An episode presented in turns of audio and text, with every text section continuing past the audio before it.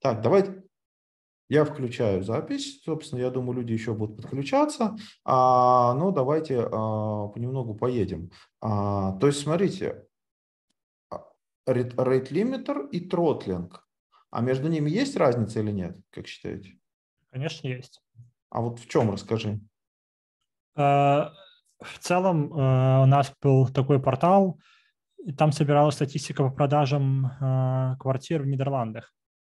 И, соответственно, можно было эту статистику забирать, но э, с каждым э, разом после 100 обращений твое время к следующему обращению увеличивалось там у них примерно, наверное, экспоненциально сначала в два раза, потом в четыре и так далее.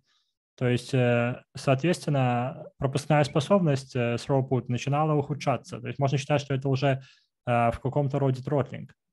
Вот. А классический rate limiter, наверное, я первый раз увидел, когда я пользовался сторонними сервисами, и они давали какое-то количество обращений в день, допустим, или в целом на какую-то API или запись. И тогда это уже было классический rate limiter. Ты не можешь больше, потому что ты не заплатил, например. Угу. То есть тротлинг – это то, что у него прогрессирующее ухудшение, да? Ну, ну скорее... ну скорее смотри, тротлинг, ну, желание замедлить, да? Да. Вот, а red limiting, ну, в классическом определении, пущаем, не пущаем, да, однозначный ответ.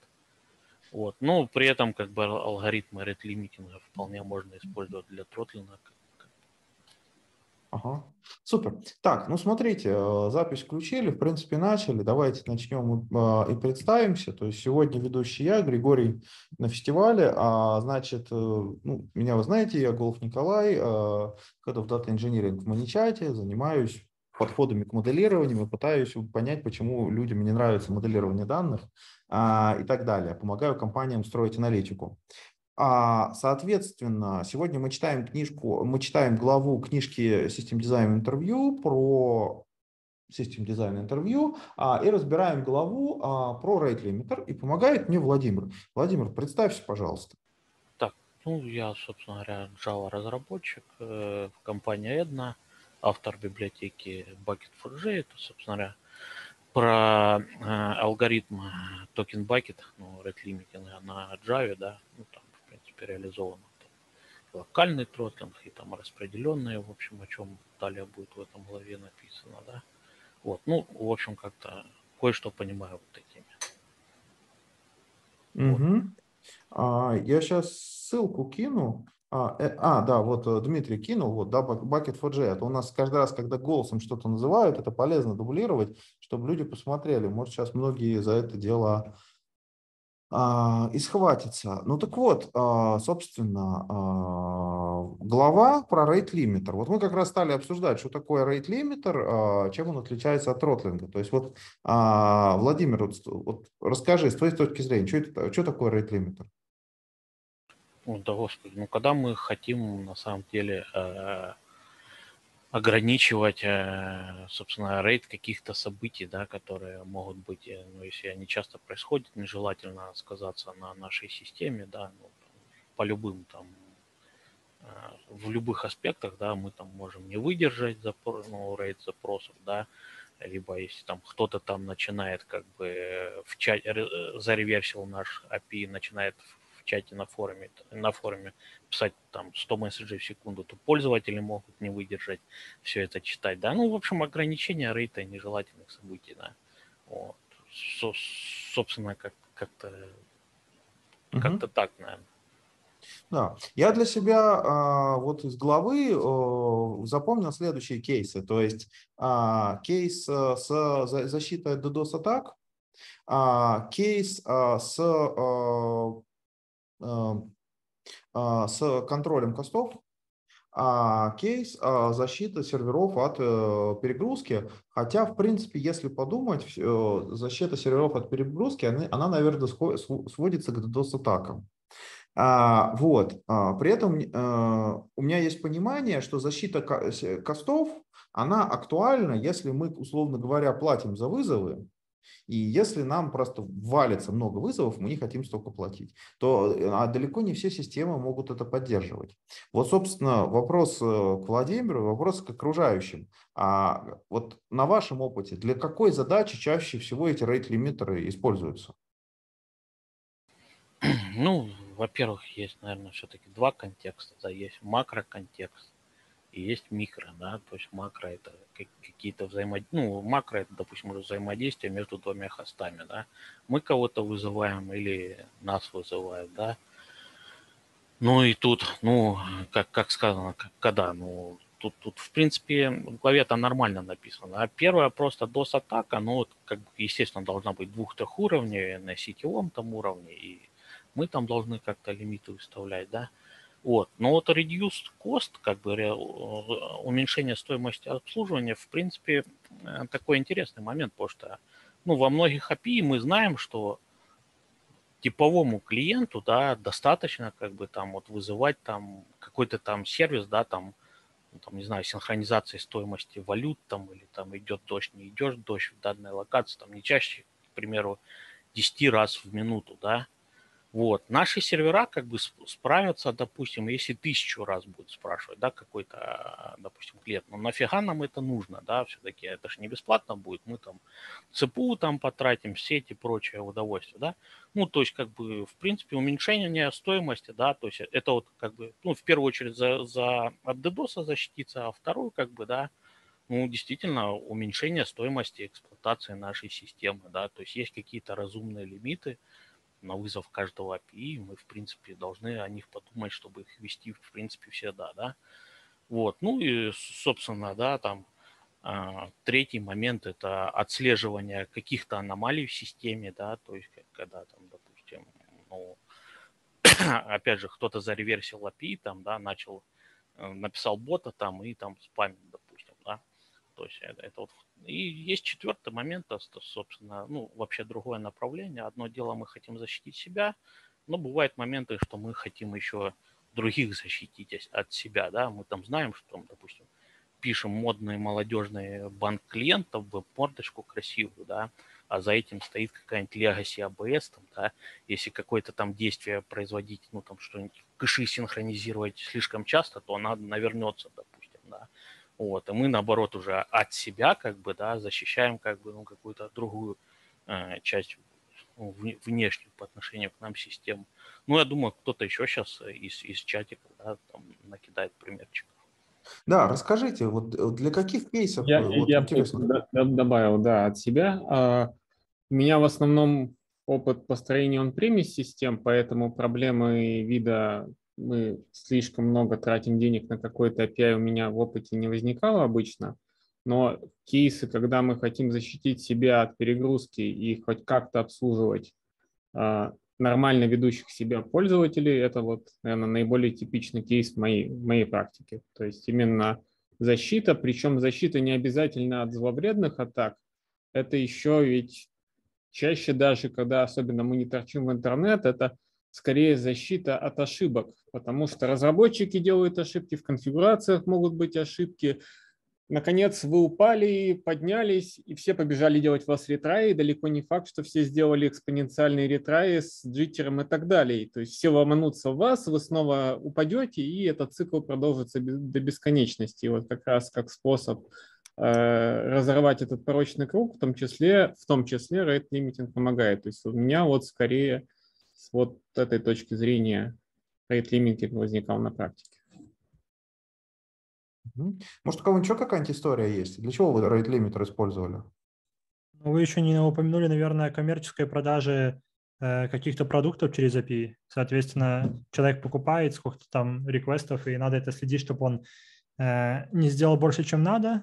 И, наверное, защита от спайков э, была задача у одной компании, они продавали майки после футбольного матча, там мировые футбольные матчи, э, и у них прям после матча писал футболист в Твиттере, я продаю свою майку на этом портале, приходите, покупайте. И там был спайк просто невероятный. А все остальное время э, портал почти не посещался, когда не было матчей. Ну, ты между сглаживание, да? Ну, да, да. То есть фактически все ринулись покупать, и там просто система, держать такую систему постоянно невозможно, лучше отсечь какое-то количество, угу. и это будет выгодней. Да, пусть потом придут. Угу. Хорошо. Так, у кого, у кого ничего есть история? Ну, давайте тогда я еще вкину. Да, я, в принципе, сказал, но забыл довести речь до конца, да. Ну, есть как бы макроуровень, да, там взаимодействие между хостами, да, есть, собственно, очень большая область, как микроуровень, да, у тебя в приложении там, да, ты хочешь ограничить какой-то рейд там, ну, ты знаешь, в какой-то ситуации у тебя какой-то там драйвер там начинает просто спамить логи, да, и ты там, к примеру, навешаешь там рейд лимитер на запись в лог, ну, говоря, ну, ты пишешь просто, у тебя там все, все ивенты, по сути, они внутри твоего хоста происходят, да, вот, ну, ты там тоже, опять же, это, ну, а, в основном ошибка, от, ну, защита от ошибок программирования, да, ну, то есть, грубо говоря, вполне там локальные рейд-лимитеры, они очень часто используются. Угу. Вот, Владимир, кстати, как раз напомнил, ровно год назад вот у меня ровно такой кейс и был. А, у нас была система, которая э, как бы работает на большом количестве хостов, периодически там кто-нибудь включает трейс или еще что-нибудь, и она была соединена с, э, с Грейлогом. И периодически мы его заваливали запросами, особенно если кто-то постарается включить какие-нибудь трейсы для отладки, его могло легко завалить.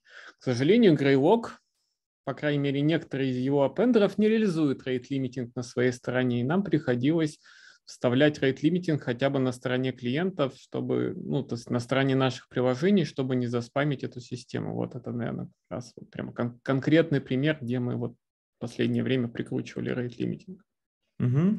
Да, в контексте модной темы микросервисной архитектуры это становится особенно важно, когда у вас, потому что если у вас десятки команд, сотни микросервисов, и если у вас какая куча команд, и они не, не все одинаково опытные, то любая команда может написать сервис неаккуратно, который начнет, и, например, форичен начнет какие-то сервисы, сервисы другие долбить. И чтобы он просто не положил все остальное, все вокруг, нужно э, там максимум эти, э, э, соответственно, рейт-лимитеры вставлять, чтобы была некоторая безопасность. Мы в Авито очень сильно с этим столкнулись.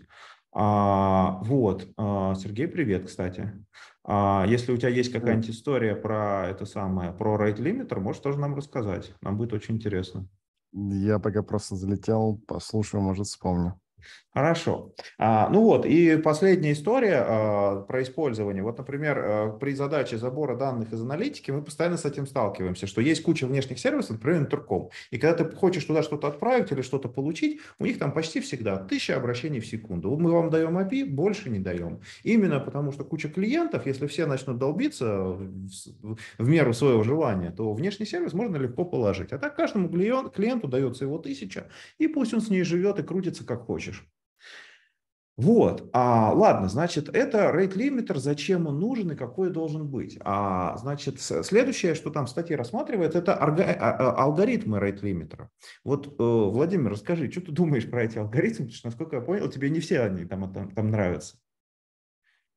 Ну, я бы сказал, что они неудачно изложены, да, не в, не в том порядке, как бы на, надо их как бы э, рассказывать про них. Сейчас я отмотаю буквально секунду, да. Так, так, так, так, так, так, так. Ну, первый, собственно, да, который любой как бы заимплементит. Так, бакет не то. Сейчас, секунду, неудобно. Ликин бакет не то.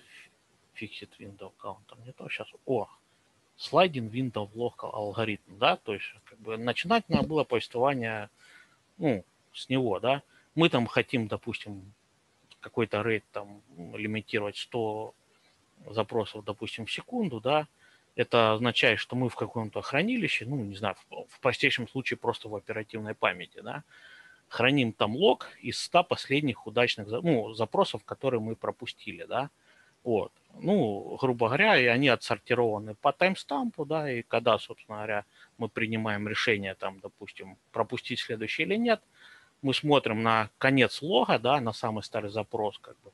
Если уже он вышел за окно, мы его выкидываем. Потом берем следующий, если тоже вышел за окно, выкидываем. Если нет, ну, останавливаемся, да. Ну, то есть на каждый запрос, как бы, мы чистим хвост там, да, а дальше смотрим, мы там превышаем лимит или нет, да. Ну, как бы идеально, идеально точно, да, одна проблема, это хорошо работает на малых числах, да. Ну, если бы он, в принципе, работал всегда, то другие алгоритмы можно было бы не писать, да, вот сказать, вот там единственный алгоритм, который всех устраивает. Одна проблема, что там, где 100, может быть и 1000, и 10 тысяч, и на таких цифрах, да, там, хранить там лог последних запросов, там, ну, 10 тысяч айтемов, это уже не работает, да, а если мы говорим, что у нас еще там пользователи миллионов, да, и там для каждого а, может быть лог произвольной длины, да, ну понятно, что алгоритм не масштабируется. Но опять же можно сказать, что на маленьких чис- числах он работать будет. Да. Э, вот. Маленькие я имею в виду не длина окна, а вот именно capacity, да, вот, mm-hmm. потому что нам, в принципе, без разницы, 10 запросов в секунду, 10 запросов в миллисекунду – или 10 запросов в час, да, нам принципиально, допустим, э, ну вот это именно число 10, да, если вместо 10 будет 1000, то все, как бы мы приехали. Вот, а все остальные, все последующие, которые здесь изложены, да, они как раз-таки, ну, придумывались для того, чтобы вот э, как бы, ну, памяти поменьше использовать. Грубо говоря, не просто поменьше, а прям фиксированное число, да, чтобы никак не зависело от capacity нашего rate лимитера, да, ну там, ну это token bucket, leaky bucket, в реальности как бы это token bucket наоборот, если мы говорим о именно реально то, что можно заимплементировать, а не так, как в статье написано, да, вот, ну и в принципе там а, какой там еще fixed window counter, но это неинтересно, он какой-то слишком примитивный, но тоже фиксирован, да. В итоге еще, еще там есть э, два окна, там два окна, там, да, я забыл, как он называется. Ну, в общем, вот эти вот четыре оставшихся, они как бы фиксят вот проблему предыдущего, да, и вот как бы не, неудачно, да, это вот как бы автор, когда начинает рассказывать, вот он как бы, получается, сначала рассказывает про квадратные уравнения, да, школьнику, а потом объясняет, что такое арифметика, да, то есть как бы переставить бы э, как бы параграфы местами, и все было бы намного лучше. Потому что как бы, ну вот при, приходит как бы человек и смотрит, токен бакет, оба на там три параметра, а зачем мне три, да? Мне вроде два достаточно, да? Вот там, ну, типа capacity и длина окна, как бы, да, вот, вот. То есть надо было объяснить сначала, в, в чем проблема как бы примитивного алгоритма, а потом уже более усложненные показывать, вот. Ну, угу. так это вот, в принципе, все, что хотел прокомментировать по параграфу. Да, вот тут я как раз хотел тоже немножко ворваться, просто есть пояснение, э, что есть концепция, когда можно рассказывать о том, как строить рейт-лимитеры. А эта глава, она же на самом деле, как вести собеседование, как человека э, проверять на тему рейт-лимитеров. Это тут как раз интересный момент, что мы как раз вот с, с Владимиром это обсуждали перед началом, что если к вам пришел человек, вот типа Владимир, и показал, вот у меня свой рейт-лимитер, у меня библиотека для этого есть. Э, для него вот эта часть собеседования, она будет пропущена, потому что понятно, что он все это знает. А это для нового человека, которого нужно базово проверить по базовым концепциям.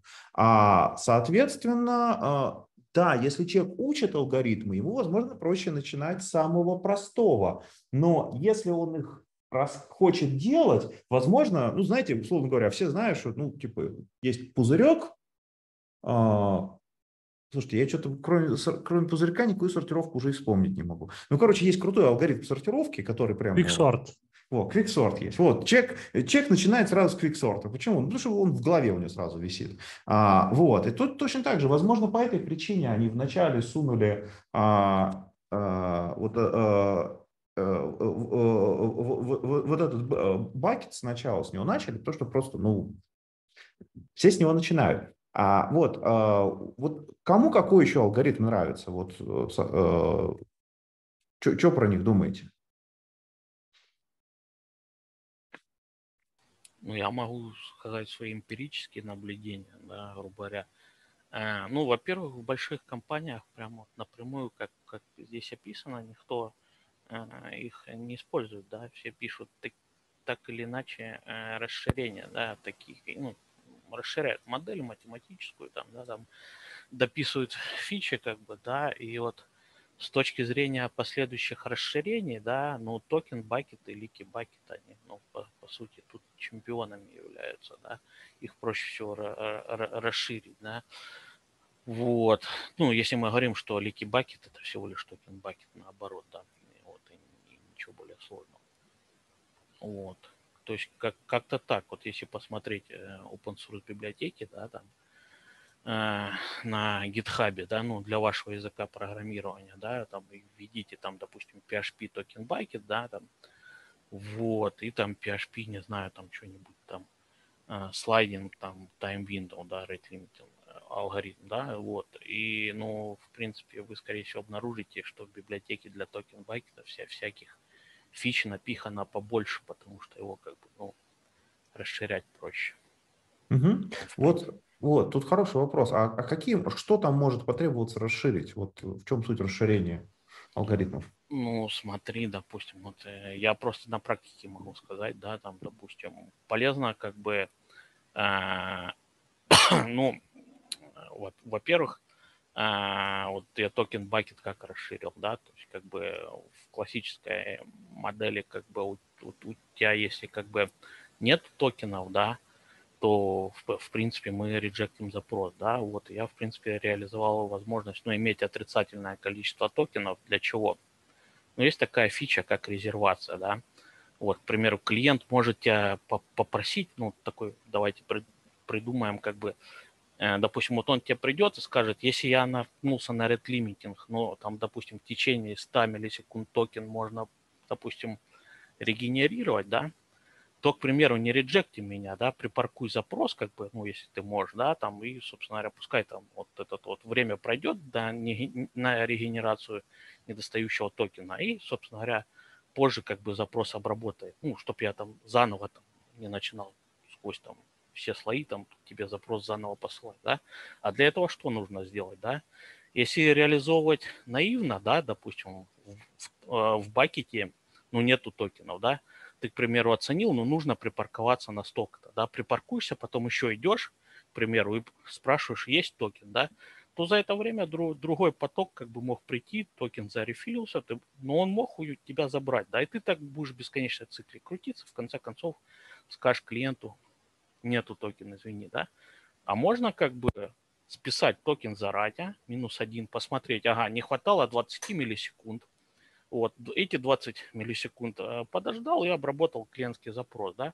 То есть отрицательное, также и э, свыше capacity можно, допустим, клиент пришел, что-то докупил, да, ну ты вкинул как бы свыше размера ведра, да, потом, собственно говоря, мультибакеты, да, когда там, допустим, ну хотя это легко сделать и для всех остальных алгоритмов, да, вот, но это когда, допустим, ты хочешь иметь больше окон, да, там, допустим, одно бизнес-окно, да, там, допустим, 10 тысяч запросов в час, и какое-нибудь техническое, да, там не больше тысячи запросов в минуту, да, к примеру. Да. Вот, в общем, токен бакет, он достаточно хорошо расширяется, да, вот, туда-сюда как бы. Вот, давайте я сейчас э, всех погружу, потому что я чувствую, сейчас Владимир он рассказывает так очень по-сложному для тех, кто очень глубоко в теме. Э, я хочу, чтобы в том числе было э, понятно и тем, которые раньше с этим вопросом не сталкивался. Ну, собственно, базовая идея вот этого бакета заключается в том, что вот у вас, начи... вот у вас секунда, на секунду создается, ну, условно говоря, счетчик, да, а дальше, когда идут люди, которым нужно получить токен, ну, куку или что-нибудь, разрешение на вход, они его получают, и этот счетчик, он увеличивается. Так, плюс один, плюс один, плюс один. А у нас, допустим, стоит лимит 10. Вот, условно говоря, если в течение секунды приходит 11 запрос, счетчик уже 10. Ему говорят, друг, извини, пока. Да, ну это ты рассказал leaky bucket, да, но token bucket будет наоборот. У тебя есть capacity ведра, допустим, 10, и ты там говоришь, что там, не знаю, там каждую секунду добавляется токен, да, и вот тут два процесса, которые, допустим, борются с друг другом. С одной стороны, клиентские запросы приходят, как бы, ну, спрашивают, забирают этот токен из ведра, если в ведре ноль, то ты говоришь, Я как понял. все. Вот, вот, а, а с другой а, а стороны, а, рефиллер, а, который токен докидывает, да. А как бы ты рассказал вот этот вот первый алгоритм, который просто бакет? Токен бакет? Угу. Не, он, он хорошо написан, да, он, он, он, ну, расскажи. Так все правильно. Ну вот смотри, у тебя есть ведро, да, не знаю, там с токеном, с мороженым. Ну, давайте так, как бы мы все программисты. У вас в офисе стоит корзина, как бы, да. Не корзина, а, допустим, ваза, ваза с конфетками, да. А, и ваза не может себя включ... Э, вмещать больше, чем 10 конфет. 10 конфет. Вот все, 10 как бы больше ты кидаешь, она за края там вываливает, все, больше 10 нету, да. Вот, и приходят программисты и хотят, собственно говоря, ну, как бы поесть конфет, да. Вот, грубо говоря, они суют руку как бы в эту вазу, но если нету, все, ты не поел, да, ты затротлился, да, вас там слишком много в офисе хотят пое- поесть конфет, да, но при этом есть HR, который приходит и раз в минуту, допустим, докидывает конфетку, да, то есть, с одной стороны, есть, приходят программисты, которые там пытаются достать. Если ты не достал, там пусто, то все, ты затротился, да. Ну, очевидно, как бы не надо всем офисам есть тут много сладкого. Вот. А как бы, ну, есть HR, вот это, HR это вот рефиллер, да, вот если смотреть на картинку, да, который э, токены э, добрасывает, да. Ну, тут, конечно же, если просто вот э, э, сторонний человек может посмотреть и сразу схватиться за голову, блин, а как это все программировать? То есть у меня должен быть какой-то синхронный процесс, который этот rate лимитер обслуживает, докидывая в него токены, да. Вот. А хуже, если у меня там, допустим, rate limiter per user, да, это что у меня, допустим, миллион этих rate лимитеров в моей системе. Что это? Это синхронный процесс должен периодически обходить миллион rate лимитеров? Ну, нет, естественно, как бы это все а, оптимизируется, как бы код пишется без никаких асинхронных процессов, да, просто когда ты приходишь за токеном, вот в этот момент как бы пересчитывается, а если бы этот асинхронный рефиллер был, то сколько бы за это время с последнего запроса он бы нам токенов вкинул. Да, вот мы сначала эту операцию выполняем, рефил, а потом смотрим, есть ли там сток токенов, сколько мы хотим взять. Вот, то есть поэтому тут пугаться этого алгоритма, что там надо какие-то там э, сервис шедулинга асинхронного запускать, это как бы не надо, все реализуется достаточно просто. Угу. Ну, соответственно, смотри, я когда читал эту главу, у меня сразу возникли такие мысли. Вот если я представил а, обычный бакет, у меня возникла гипотеза, что, условно говоря, если у нас система перегружена, то есть на нее идет в два раза больше запросов, чем она могла выдерживать, ну, то есть, условно говоря, половина уже прям точно тротлится, то, условно говоря, если запрос приходит во второй половине секунды, то, скорее всего, он не будет выполнен никогда. Ну, потому что за первую половину секунды там весь бакет потратится, и потом вторую половину секунды как бы система будет молчать. Да, так и есть. Вот. Ну, то есть да, это... там, там же это самый, ну, рефиллер-то у тебя, ну, по сути, логич, логически, да, не физически, а логически работает, да, то есть как бы он же э, постепенно как бы тебе токены добавляет, да, вот смотри, вот как бы угу. это ты, нет, нет, э, Влад, ты, это Влад, ты сейчас Влад... расписал выход, выход Владимир, это состояние, понятно. когда все пришли и начали консумить, да. Вот они Да. все исчерпали, да, и как бы и уперлись, да. А дальше как бы рефиллер как бы капает, добавляет, и все по чуть-чуть как бы, ну, Нет, начинают. это понятно. набирать Я просто сейчас краевыми случаями я пытаюсь проиллюстрировать, как это работает.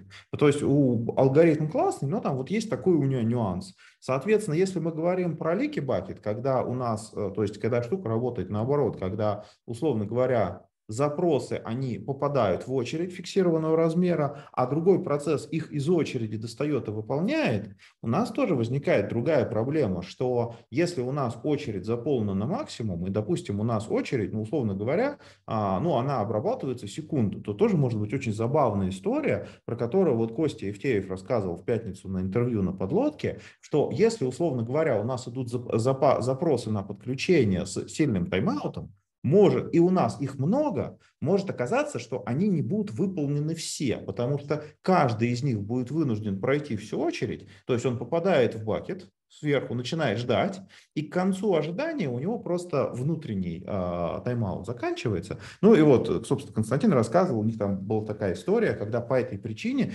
например, просто все подключения к то ли к Postgres, то ли к Mongo, э, ни, ни один из них не срабатывал после холодного старта системы.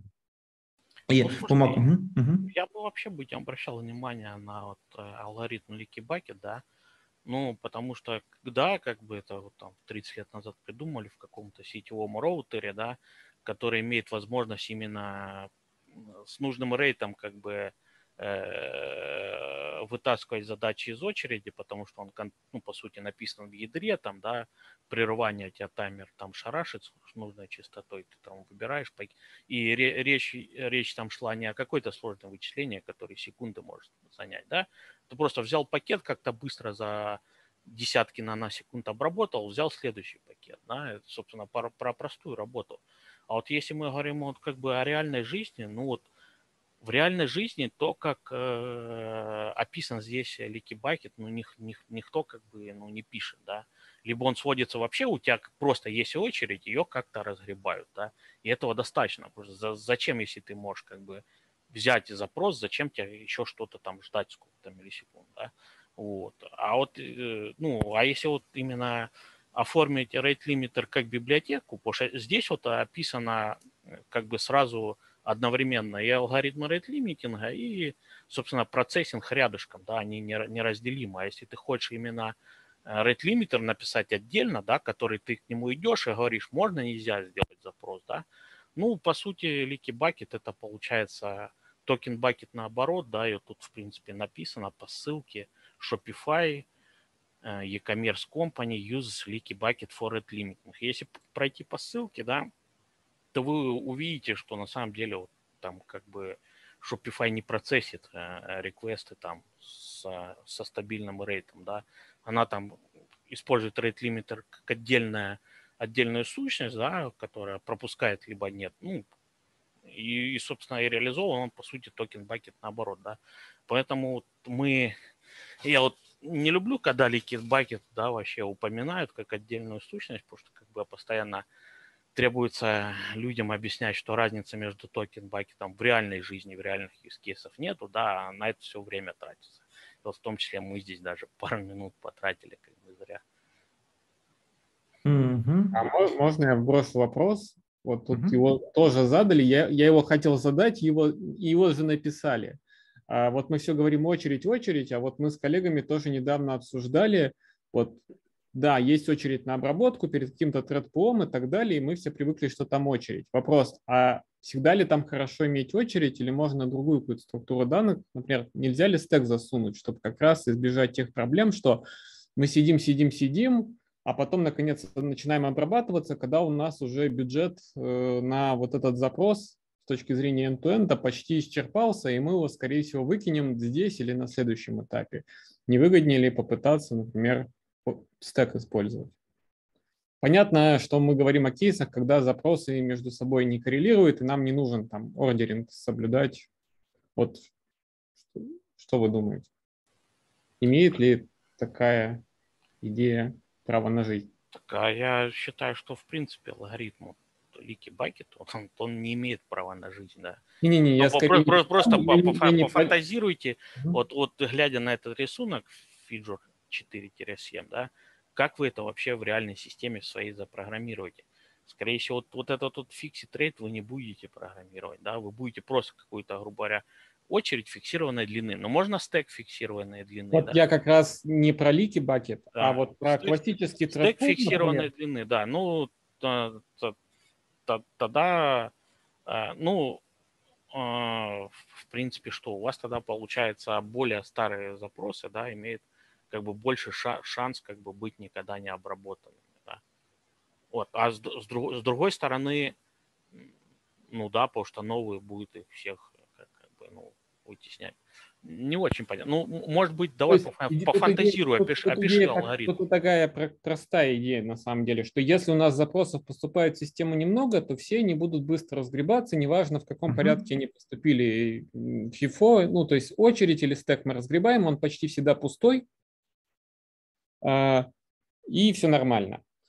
Просто таких систем проблема, вот когда у нас есть thread и перед ним очередь, эта система либо пустая, либо полная. Как бы застрять в состоянии, что очередь все время наполовину заполнена, это нужно так подобрать параметры, что в реальности не случается. Поэтому вот пустой кейс мы разобрали. Теперь кейс, когда она уже заполнена. Получается, что у нас довольно много запросов сидит в очереди, ждет своего очереди на выполнение. К тому моменту, когда они подползают наконец на выполнение, с точки зрения внешней системы, они уже почти исчерпали тайм-аут. И большой риск, что когда они начнут обрабатываться, их придется дропнуть, потому что их уже никто не ждет снаружи. а в да, случае да. со стеком, как бы шансы, что мы при перегрузке хотя бы какое-то количество запросов будем хорошо, быстро отвечать, выше. Вот идея в этом. Ну да, то есть Да, при, очереди, ну, при ну- очереди ждут все, при стеке ж- некоторые будут. Ну, Да. сма- Смотри, тут такой момент, что у тебя же могут быть запросы, связанные причинно-следственные. Не, когда- я вот я в самом При- начале при- этого нет. Причинно-следственной связи, да, то есть ты, грубо говоря, ну не знаю, там Нет, поз- э, Дима сказал, без пользователю причинно- позвонили, без он, он- причинно-следственной он связи. снял, Да, снял потому что в тредпуле, если у нас много потоков, причинно-следственная связь на самом деле снова не будет работать, потому что эти запросы могут попасть на разные потоки, выполниться в параллели, и причинно-следственная связь снова потеряна. Поэтому, допустим, ее нет. В предположении об отсутствии причинно-следственной связи. Имеет ли право вот такая конструкция на жизнь или нет? Что я, я тоже вспоминаю, что то ли Твиттер, то ли кто-то еще рассказывал что-то подобное для их тредпулов. Можно я так делать. Особенно если какие-то длинные бывают операции, и они могут подтормаживать или завершаться плохо. Поэтому можно, не проблема. А кто-нибудь делал, м, так сказать, в продакшене такое в итоге вы, вы- выкатывал такого рода системы? Со стеком именно? Да. Без понятия. Да, если кто-то делал, напишите плюсик, мы вас позовем и напряженно спросим, на что вы столкнулись. Да, А- либо кто-то, если либо кто-то помнит ссылку на тот доклад, потому что я ее, я его видел несколько лет назад, а потом никак не, больше не смог найти после этого, где вот кто-то, то ли Twitter, то ли Facebook рассказывал как раз, что они вот что-то такое крутили у себя. Вот. Тоже было бы полезно. если Ладно, кто-то- если Ну, кто-то это, вспомнит, это как киньте. бы вообще как бы, ну, надо писать достаточно как бы такую параметризированную, да, там, Мгм. скажем, очередь, которая в завис... ну, в нормальном состоянии работает как очередь по достижению как бы определенного а, там порога она начинает менять свои алгоритмы, и там по достижению третьего порога уже начинает э, как бы э, вести себя как стек, да, ну, как бы, ну и опять же надо следить, что задачи там не связаны причинно связанными, ну, причинными связями, да, как бы не было такого, чтобы сначала как бы родился, как, ну, пошел учиться, а ты не родился, потому что таску из тредпула как бы, да, не пустили, да, вот это будет странно, как бы, да, вот, вот. Как- то есть как-то так. Ну, я думаю, прям сразу сходу за, заменить очередь на стек, мне кажется, будет много побочных эффектов. Мгм. Хорошо. Давайте сейчас плавно перейдем к следующей части, чтобы мы еще что-нибудь успели из этой главы обсудить, потому что мы по- обсуждали алгоритмы, а дальше обсуждаются уже нюансы как бы технической реализации. И сейчас я тоже хотел бы тоже всех погрузить, потому что, ну, с моей точки зрения, это важный момент, который это, когда вы этот проектируете, это rate limiter, вам нужно понять, какая у вас, ну, грубо говоря, гранула. Это я из своего бэкграунда, мо- возможно, у вас какой-то другой аналог будет. Ну, условно говоря, мы ставим rate limit для каждого IP, для каждого клиента, для каждой страны, для каждого URL, например. То есть а, для каждого IP и каждой секунды. То есть размер гранулы, для которой мы ограничиваем количество подключений. Например, с одного IP-шника в течение секунды не больше 100 запросов. Понятная вещь, определение гранулы – важный момент, который нужно сделать. Вот. А э, это просто для того, чтобы у многих людей э, вот этот алгоритм, который мы обсуждали, про вот, этот, э, ба, э, вот эти бакеты, про эти очереди, чтобы вы просто поняли, что, условно говоря, на каждую гранулу вы надеваете маленькую очередь, а, ну или большую, а, которая обрабатывает. Поэтому если у вас гранул там будет 100 тысяч, ну, понятно, 100 тысяч очередей довольно тяжело может быть. А, вот. А теперь, собственно, переходим к, технической, к техническим нюансам. Вот все это добро, где его можно запустить? Вот, а, например, а, Владимир говорил, что, например, вот алгоритм в простейшем варианте можно запустить прямо в оперативке приложения. да? Вот какие еще варианты есть? Ну, давайте я скажу, а потом кто нашел свои кейсы, дополнит, да. Ну, очевидно, как бы в сетевом оборудовании уже готовом, да, то, есть, грубо говоря, сетевики вам все настроят, да, и дальше вам там ничего делать не придется, да. Второй вариант, как бы, в системах, которые тоже вроде бы более-менее технические, типа API Gateway, там обычно security сидит там, да, то есть, грубо говоря, в API Gateway поместить, да, это уже там где-то посередине между там сетевым оборудованием и application, да, мы там теоретически нам даже туда дадут доступ избранным людям, да, вот, собственно говоря, можно поместить э, в само приложение, да, то, то есть как бы, причем есть кейсы, когда невозможно это поместить на, ну, rate limiter на уровень сетевого оборудования. Ну, вот самый простой э, кейс э, динамический вес запроса, да, когда мы сталкиваемся с ситуацией, один запрос не равен одному пермиту, да, грубо говоря, у вас есть API, да, вы там принимаете пакет, допустим, смс и там рассылаете их, да,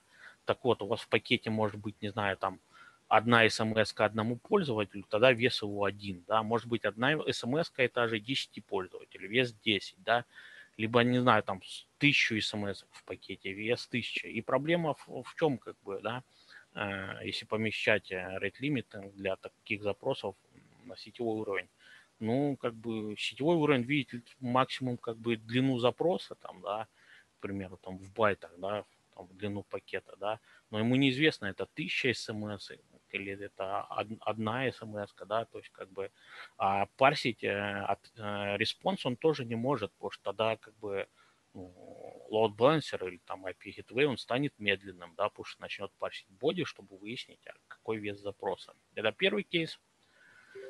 Второй очевидный кейс – это кейс условного тротлинга, да, когда, грубо говоря, по результатам выполнения запроса какой-то ивент может произойти, а может и не произойти, да, и, допустим, чаще всего не происходит. Это уже как бы, да, чаще всего вес запроса там, ну, ноль, грубо говоря, да, и мы не должны как бы на каждый запрос что-то там ну, списывать какие-то там ну, токены, да, и, собственно говоря, это, это вот момент, когда тротлинг, он просачивается на уровень э, да, вот, э, то есть как- как-то так, да. Ну, собственно говоря, алгоритм, мне кажется, простой. Если можешь ничего не писать у себя в приложении, не пиши, да, вынеси как бы на уровень инфраструктуры, да.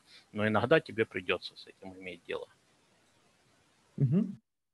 А, вот кто, какие еще реализации а, а, rate limiter на практике делал? Вот куда вы его размещали? я могу только сказать, читал статью от Яндекса, и на всех больших системах они прямо в клиента библиотеку добавляют.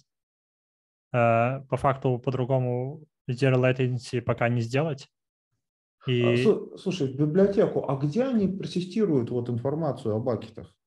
Да, получается у них э, э, множество клиентов, там около, допустим, там, ну, пускай будет три клиента, и есть один общий сервер.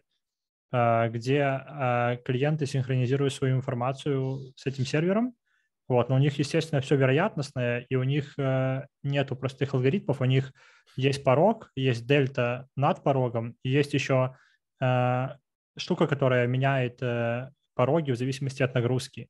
То есть им не нужна точность резкая, но они могут раз, допустим, там, не знаю, в секунду синхронизироваться с главным сервером и держать счетчики на каждом из клиента, из клиентов.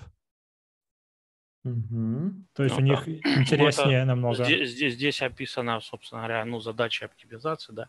Ну, то есть, по сути, есть тротлинг сервер, да, код, который, по, ну, код rate limit просачивается э, в наш application, mm ну, по сути, в наш application, при этом мы хотим избежать негативной ситуации, когда один тротлинг request равен одному подходу вот в этот вот внешний ретлимитер, чтобы его спросить, мы начинаем как бы всячески экономить, да, вот. Ну, ну в моей библиотеке, да, в моей библиотеке, собственно говоря, это тоже есть, потому что это очевидное инженерное решение, да, вот. Есть там разные научные решения, да, там всякие алгоритмы, как можно, ну, не только бачить, а делать хитрее, там, да, но они пока на уровень библиотек, ну, в наш инженерный мир не просочились, потому что слишком заумные. Вот, ну, то, то, ну, это, по сути, ты описал то же самое, да, то есть, как бы, rate limiter в, в application, да, вот, то, что он, как бы, ну, использует, на самом деле, ну, еще внешний сервис, но, как бы, больше на детали реализации, как бы, да, ну, по, по сути, вариантов два. Rate limiter у тебя либо в приложении, да, вот тебе для, как разработчика приложения важно, он у тебя либо в приложении, либо тебе вообще не надо сделать, ничего делать, потому что он в, в инфраструктуре, да. Для архитектора уже как бы, да, ну, более, больше как бы, подробностей важно знать, да, там, э, там, допустим, есть там выделенный rate limiter сервер, нету его там, да, там, дальше начинается усложнение. Угу. Да, я когда читал эту главу, ну так как я человек профессионально деформированный на тему баз данных, я вот это читаю и сразу понимаю, вот тут я Redis посажу, центральный Redis, где у меня будет для каждой гранулы а, э, э, висеть э, key-value пара, а, и все, кому надо вот это, они к, к этому Redis будут ходить и будут синхронизироваться. А, вот. У кого еще возникла сразу такая ассоциация про Redis? Ну и в статье он там потом, в главе он про Redis писал. Я на самом деле видел три разных варианта на практике именно. Я, ви... угу. Я видел rate limiting в клиентах, там в драйверах баз данных это тоже встречается, например. Там если посмотреть какой драйвер, ну, поскольку я копаюсь много в Кассандре, я там больше всего код исходный знаю, там есть и rate limiting и в Cassandra драйвере, и в Cassandra сервере, как на, с точки зрения работы между э, клиент-сервер, так и с точки зрения взаимодействия между серверами, там везде рейт-лимитинги на, напиханы. А, и вот то, что я приводил, пример про Greylog, когда у тебя есть какая-то third-party система, которую ты легко поменять не можешь, иногда проще всего запихать rate limiting в какой-то проксю и поставить ее перед этой системой, что она, да, например, на Legacy или ее там тяжело поменять. Вот мы такой rate limiter делали для определенных инпутов в Greylog, чтобы делать rate limiting per, per IP. Но обходились, кстати, без реди. Ну, то есть понятно, что Cassandra, то есть э, Cassandra это все делает просто локально, per, per instance, то есть у нас там сервер защищает только себя, и все, как бы. Он свое состояние с другими не синхронизирует. Ну, а, кстати, кстати, да. кстати, это важный вопрос тут затронул. Вот так вот тут в статье в этой главе про интервью, когда так вот резко решили вдруг ни с того ни с чего делать э, Red Limiter распределенным.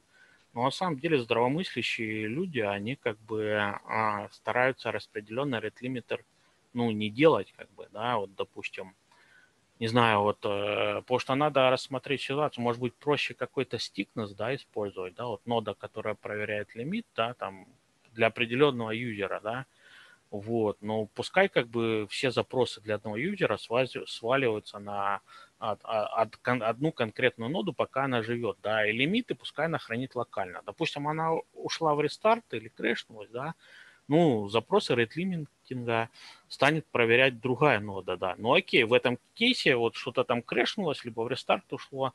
Мы получили ситуацию, когда мы пользователю сколько там подарили. Ну мог он там, не знаю, там 10 запросов в секунду делать, да. Вот 5, допустим, он сделал, нода ушла рестарт. Значит, мы ему 5 запросов э, подарили. А тут надо как бы включить голову и подумать, ну подарили мы и что там, небо на землю от этого упадет, как бы, да, нам все фирму закрывать, да. То есть, по сути, на, на, надо всегда, всегда сначала рассмотреть вопрос, а можно ли не использовать распределенный лимитер, потому что это первое, а быстрее, второе, мы не вводим лишнюю точку отказа, потому что как только, ну, память это абсолютно надежный ресурс, да, вот у тебя есть там стейт, ты там пошел, обсчитал, ответил, да, если у тебя память не работает, у тебя не работает весь сервер, он полностью, как бы, да, выходит из строя, вот, а вот если ты вводишь э, распределенный rate limiter, да, это какой-то внешний ресурс, то получается следующее. В случае его отказа, вот что, что, что ты будешь делать, да, ты будешь разрешать, ну, там, пошел в Redis, а Redis лежит, да, и что тебе делать, да, тебе, тебе пускать дальше запрос, да, типа, ну, Redis упал, все, как бы хотите, ходите к нам с тем рейтом, с которым хотите, либо Redis упал, и мы говорим, ну, все, Redis упал, наша система больше не работает, да, и, грубо говоря, то есть мы здесь вводим такую, скажем, точку отказа, да, ну, разумнее, если ты уже ввел там, да, то хотя бы тогда вторую степень Redis упал, переключаемся на локальные red лимитеры, да, вот, то есть тут об этом надо очень хорошо подумать, и э, в, в, в, принципе, как бы, если есть э, варианты не прибегать к распределенному red лимитеру, то лучше к нему не прибегать. Так а куда флашить данные по счетчикам, которые дольше минуты? Если там один раз в день или там, не знаю, 50 раз э, в час упал у вас limiter, и вам надо заново все это собрать, куда, откуда вы эти данные возьмете? Так, а если упал, то я же тебе говорю, вот надо с точки зрения бизнеса посмотреть.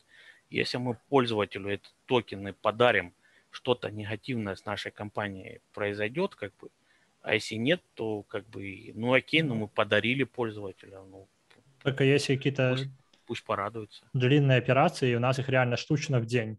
Как-то там, чтобы люди не, не абьюзили систему. Не, ну смотри, если это реально штучные операции, то они должны быть в строго персистентной базе данных.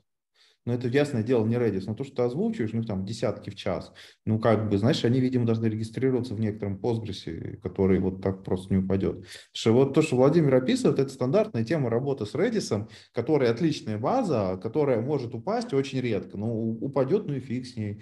Ладно, там чуть-чуть пропадет, какая катастрофа, грустно, все будут плакать. Ну, вот. Тем более в современных инфраструктурах она не, почти не падает. Это я к тому, что в некоторых случаях вот эти такие па- падения и потери, ну, они совершенно терпимы. Кейсы а, реально хардкорной проблемы из-за того, что мы не учли предыдущее значение счетчика, ну, их надо прям придумывать. Это сложная история.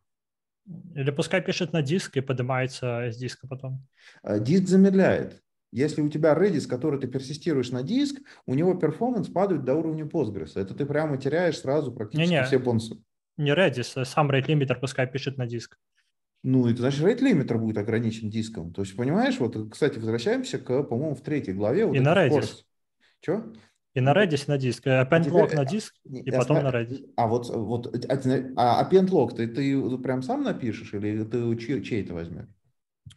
Да, в смысле, полно, наверное, решений, которые можно поставить на... Наверно. Ты уверен? Ты знаешь? Кто знает решение до append log, которое сходу можно взять и себе поставить?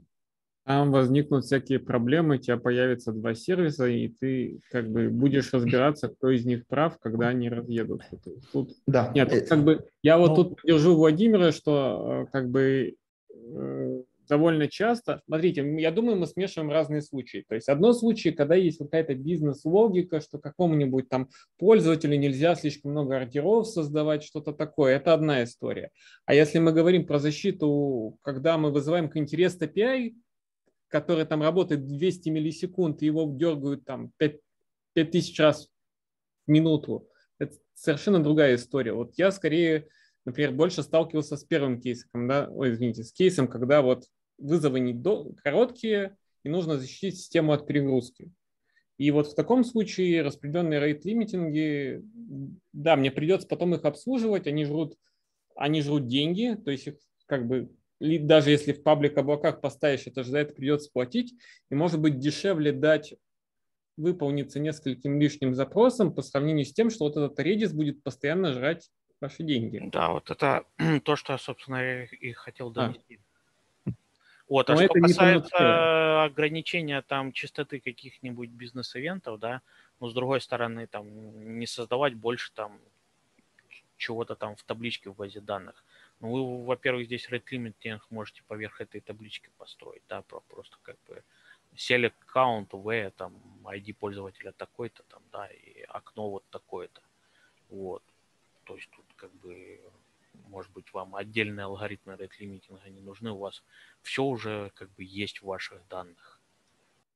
Ну, так если систему нужно защитить только от API-колов, то, наверное, э, Gateway просто там поставил rate limiter и говоришь, типа, следи вместе с аутентификацией, со всем остальным, и ничего не надо делать. Да, ну, тут, Да. тут опять, опять же вопрос Gateway, у тебя же их может быть много инстансов, да, и вот как бы у тебя, вот у тебя, когда появляется много инстансов того сервиса, неважно, где он находится, который отвечает за rate limiting, у тебя всегда дилемма, да, если э, сохранить стейт лок- локально, да, то как бы у каждого из них, ну, будет сво- свои, как бы, да, как бы э, свой инстанс, ну, с- свой rate limiter, который с другими аналогичными се- сервисами свои состояния не синхронизирует, да, вот, и э, либо ты можешь сделать распределенный rate limiter, да, и вот это вот дилемма, вот, и, собственно говоря, как бы я пытаюсь донести мысль, что вот, несмотря на то, что как бы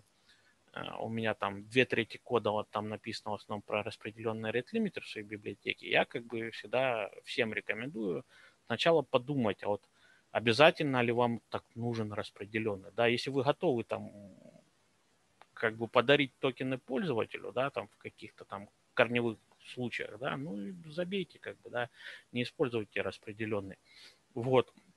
Ну и плюс, как бы, в случае, когда вы используете локальные бакеты, да, когда там каждая API gateway там заработает независимо друг от друга, тут, конечно, надо а, подумать, ну, принимать решение как бы о том, что отказаться от распределенного тротлинга, а если у вас есть какой-то стикнес, да, то есть, грубо говоря, ну, перед API gateway стоит load balancer, да, который запросы по одному и тому же пользователю всегда там, допустим, направляет в один и тот же API gateway, пока этот API gateway жив, да, да, вот, тогда у вас, ну, ну достаточно точный получится тротлинг. Да, если он рандомно разбрасывает, да, ну, у вас не, нет возможности как бы стикнеса обеспечить, да, ну, тогда, в принципе, локальные рейт-лимитеры будут, они очень плохо работать, да, вы пользователю будет дарить, ну, слишком много, да, ну, а, потому что, как бы, запросы хаотично между разными гитвеями, касающиеся одного пользователя, распределяются, да, и,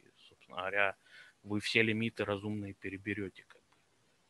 Ну, еще надо понимать, что это же для интервью. Мы не говорим тут о практической ценности таких подходов. Мы говорим, что у нас сервис там с миллиардом юзеров э, геораспределенных, э, у которых там э, какие-то очень много всяких загрузок, всего остального. Если мы говорим о практической пользе такого рейт-лимитера для средней компании, то она, наверное, будет очень спорной из-за поддержки. А если мы говорим о интервью, то они хотят именно решения уровня Google там, или еще чего-то. А вот я бы, кстати, не сказал. На самом деле, с точки зрения, вот я как человек, который проводил интервью, я могу сказать, что я от человека жду решения адекватного ситуации. И я хочу в начале вопроса, мы строим решение уровня Google или для средней компании. И если человек, не дай бог, не задав этот вопрос, начинает проектировать решение уровня Google, а, для него это значит, что человек склонен к овер-инжинирингу. Это на самом деле очень плохой флажок.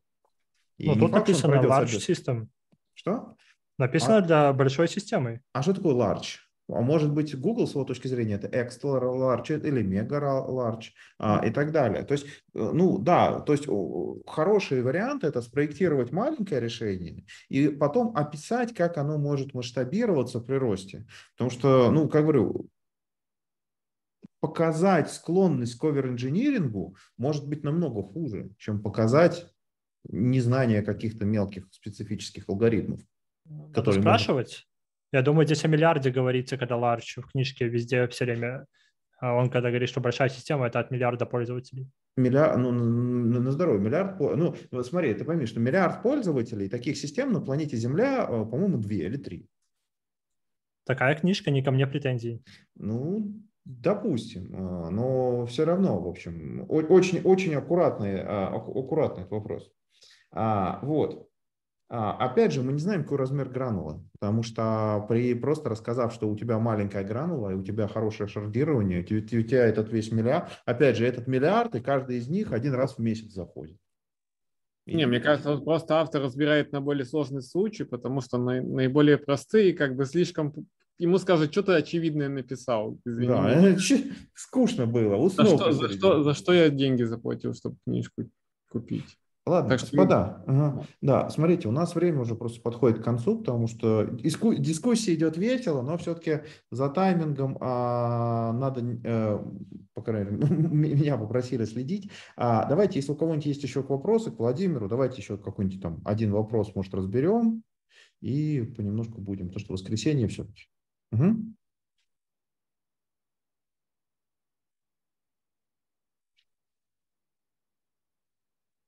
Вот. Ну, смотрите, тогда, видимо, можно, наверное, заканчивать. Владимир, а можно кота сфоткать?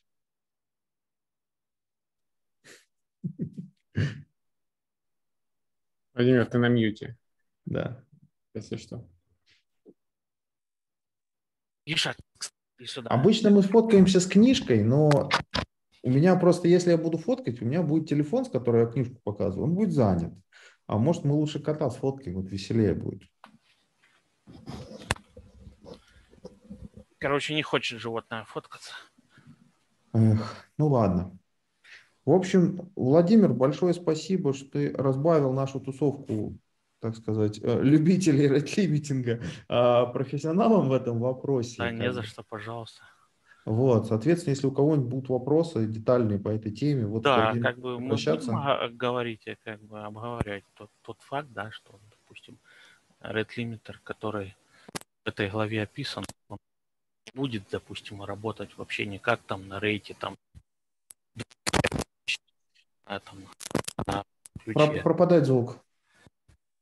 Так, я говорю, мы будем э, освещать тот факт, что, допустим, ну, да, то, что в статье на, на, написано... Давай, давай, давайте попробуем этот вопрос задать. То есть, если кто-то уже торопится, можете ходить. Давайте сейчас вот зададим этот вопрос. Смотрите, представь, вот давайте представим. Да, у нас Google, у нас есть миллиард. Вот мы выбрали гранулу какую-то, ну, например, IP-адрес или страна. И вот у нас на эту страну ограничение в секунду должно быть миллион запросов. Не больше миллиона запросов. Допустим, мы решили сделать вот так по-простому, как Redis. То есть у нас в Redis есть одна пара ключ значения, вот айпишник и, э, соответственно, ну, айпишник и, и, и, и там, допустим, массив или, или количество и так далее. Вот. И туда, мы знаем, что туда придет миллион обращений в секунду. Я думаю, вы догадываетесь, что Redis с одного потока такое не вытянет. Вопрос. Как вы считаете, как можно эту проблему решить? Это как финал интервью, чтобы добить человека. Он уже все распроектировал, а ему говорят, давай. А теперь здравствуй, Google.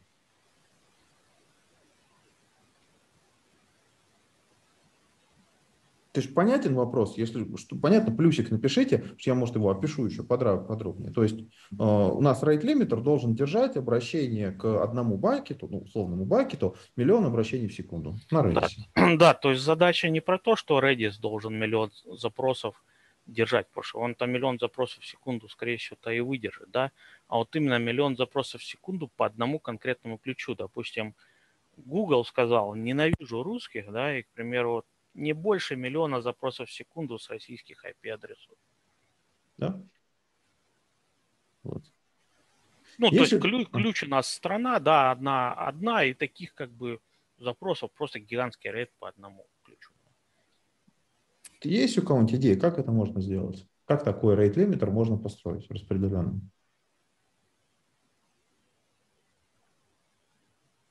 Ну, как Яндекс сделал с этими, с, с клиентами э, на каких-то серверах и с центральным э, сервером, в который они э, синхронизируются с которым. То есть можно масштабировать довольно много. Расскажи как, расскажи алгоритм. У них было, по-моему, э, три или четыре э, сервера для синхронизации, и потом у них было, получается, а, по-моему, там десятки серверов с встроенным клиентом.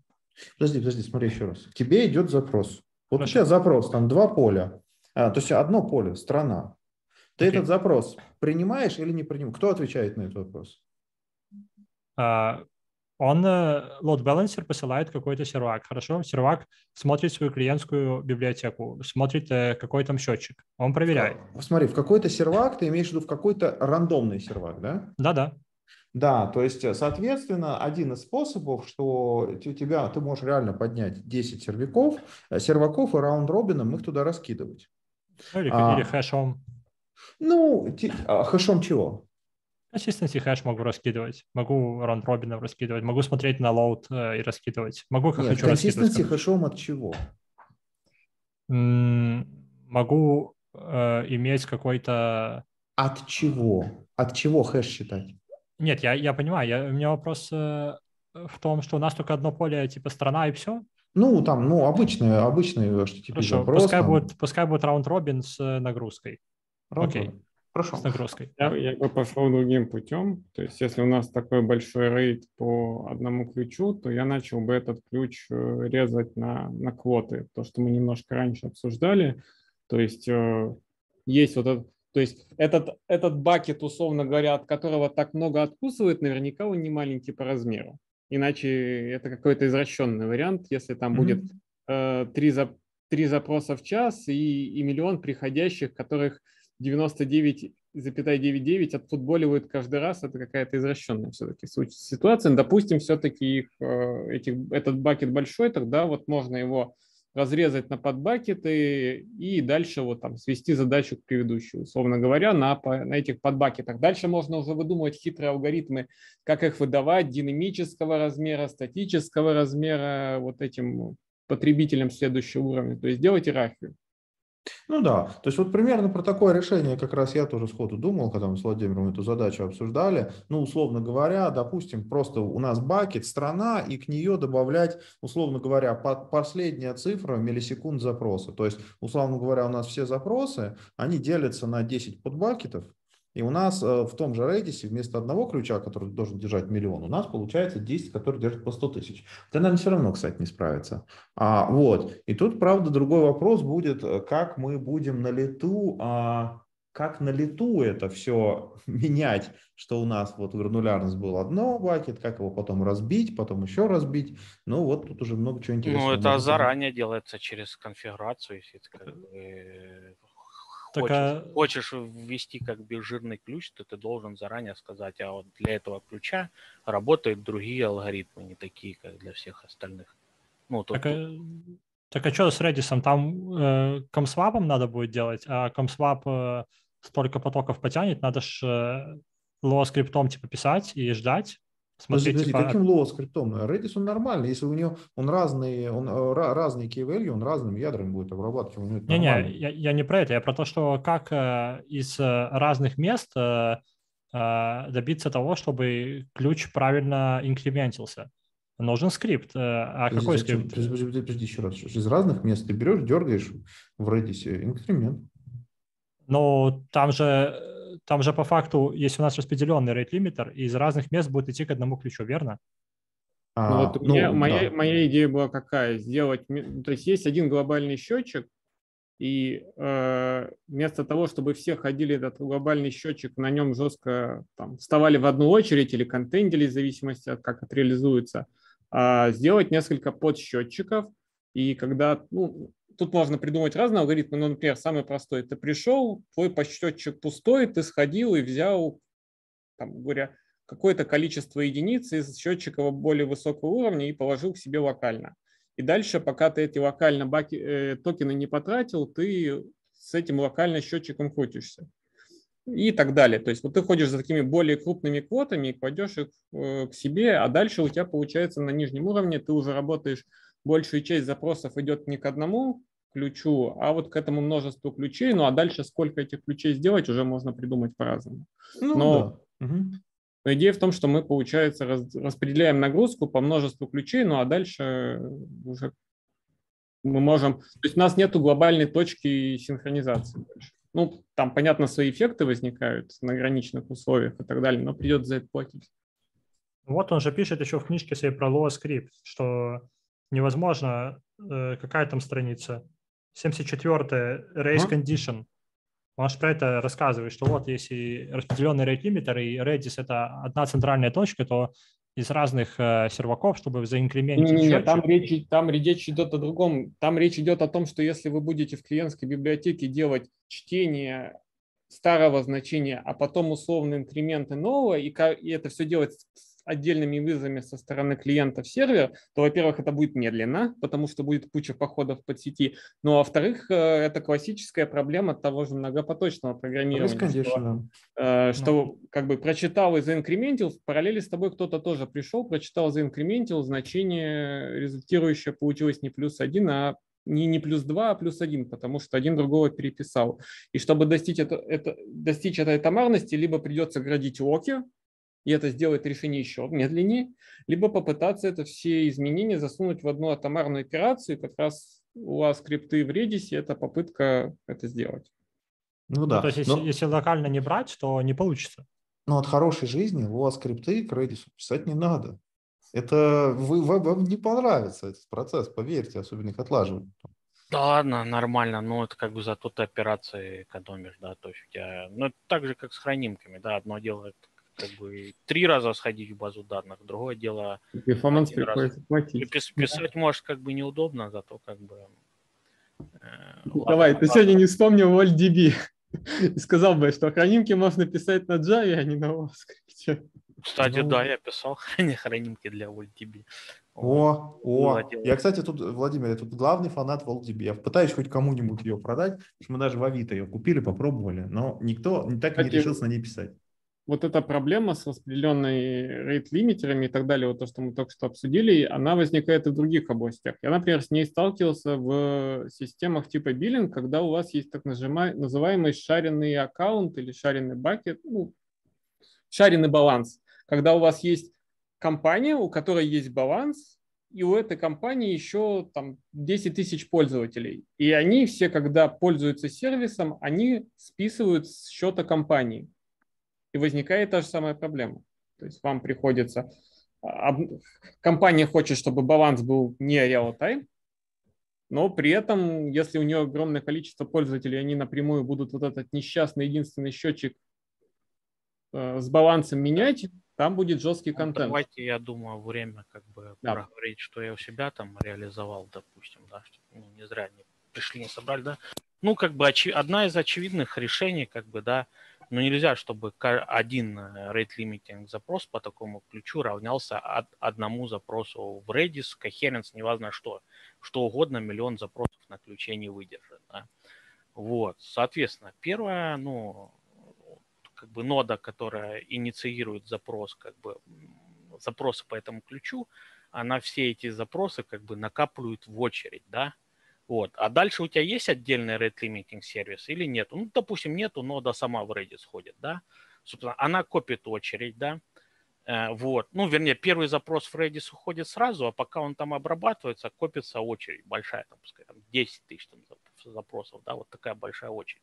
Собственно, первый запрос обработался, мы отдали ответ, а вот когда дело доходит до этой очереди, мы когда ее берем, мы не начинаем в цикле там каждый раз ходить там в Redis, да, мы заходим, ну, допустим, Lua процедура, да, вот, она принимает вот эту тысячу, 10 тысяч на вход, да, читает из Redis один раз, в памяти прокручивает, готовит 10 тысяч ответов, и на выходе сохраняет в Redis тоже один раз, да, в итоге мы в 10 тысяч раз, к примеру, схлопнули, как бы, да.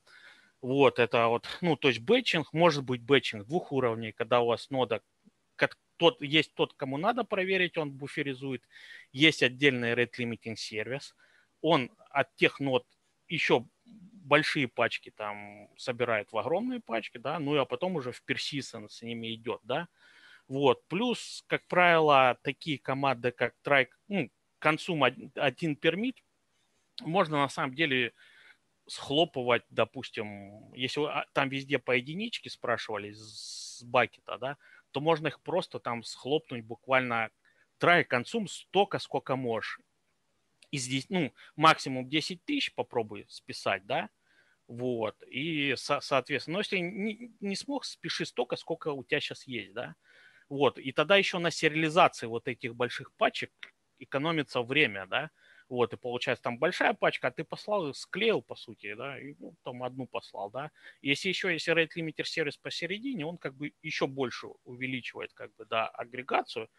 В итоге, ну, я так экспериментировал там на, на Apache Ignite, там что-то 6 миллионов, как бы, там, на, просто, как бы, на слабеньком железе, там, ну, не стояла задача выжать как можно больше, просто стояла задача про- про- продемонстрировать, что, вот, в принципе, такой, такими концентраторами, да, можно, имея всего од- одну точку состояния, да, не расщеплять там бакет там на, на ключи, там, да, а вот так вот как бы эффек- эффективно там, ну, миллионы запросов на ключе держать, да.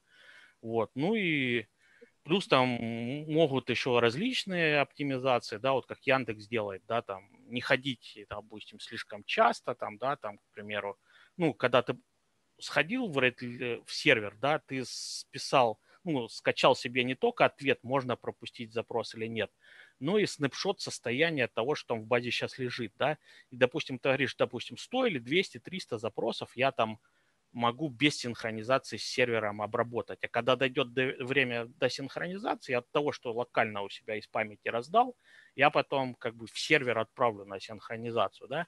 Ну и плюс там есть всякие извращенные стратегии, вот тоже у меня есть там, да, когда вот ты вот применил такую оптимизацию, что не каждый запрос там проверяешь, да, а вот, допустим, тогда у тебя может быть overconsumption, да.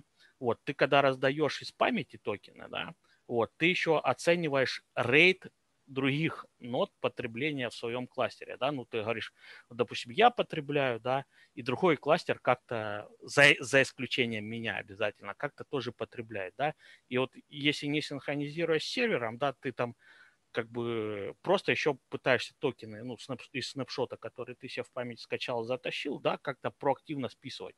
Ну, из расчета из, из того, что другие продолжат потреблять как бы, ну, с таким же рейтом, да. Вот, ну, в общем, основное, основное это, это вот batching, да, то есть, грубо говоря, одноуровневый batching, двухуровневый batching, да, накопление пачек, а чтобы эти пачки еще по сети компактно летали, схлопывать тривиальные запросы, как бы, да, ну, грубо говоря, там не 10 тысяч команд, там по одному токену попробовать списать, одну команду там списать не более 10 тысяч токенов примеру. И все это прекрасно работает, как бы миллионы запросов держит, как бы все хорошо. Угу. Хорошо. Ладно, господа, смотрите, мы действительно затянули, но мы даже задачу успели разобрать, и куча замечательных решений, и даже вот профессиональная, так сказать, от Владимира. Если кому нюансы по внедрению, то вы можете ему написать. А, ну, вы, Владимир, и там, думаю, найдете, либо вот в чатик э, я потом кину детали. В общем, всем спасибо. Кота поймать не получается, вон там, там, ну, там смотри, есть другой еще ходит. код, но другой... это, это вообще дикий, этого не поймать. А, вообще. другой код. Ну ладно, хорошо. А, ну давайте тогда я напоследок. Давайте, у кого книжка есть, вы ее покажите. Есть же у кого-нибудь книжка? Хоть у кого-нибудь? М? Ладно, давайте я вас так сфоткаю просто, что все молодцы. А, ух ты, книжка. Ну, э, Павел, о, отлично, у нас есть книжка у кого-то. Супер. Опа. Супер, мы нашли одну книжку. Э, я говорю, у меня просто на телефоне, который я фоткаю. В общем, всем спасибо. Увидимся в следующий раз. Был рад всех видеть. Владимир, спасибо за профессиональную Всем консультацию. пока. Всем пока. Спасибо. Пока.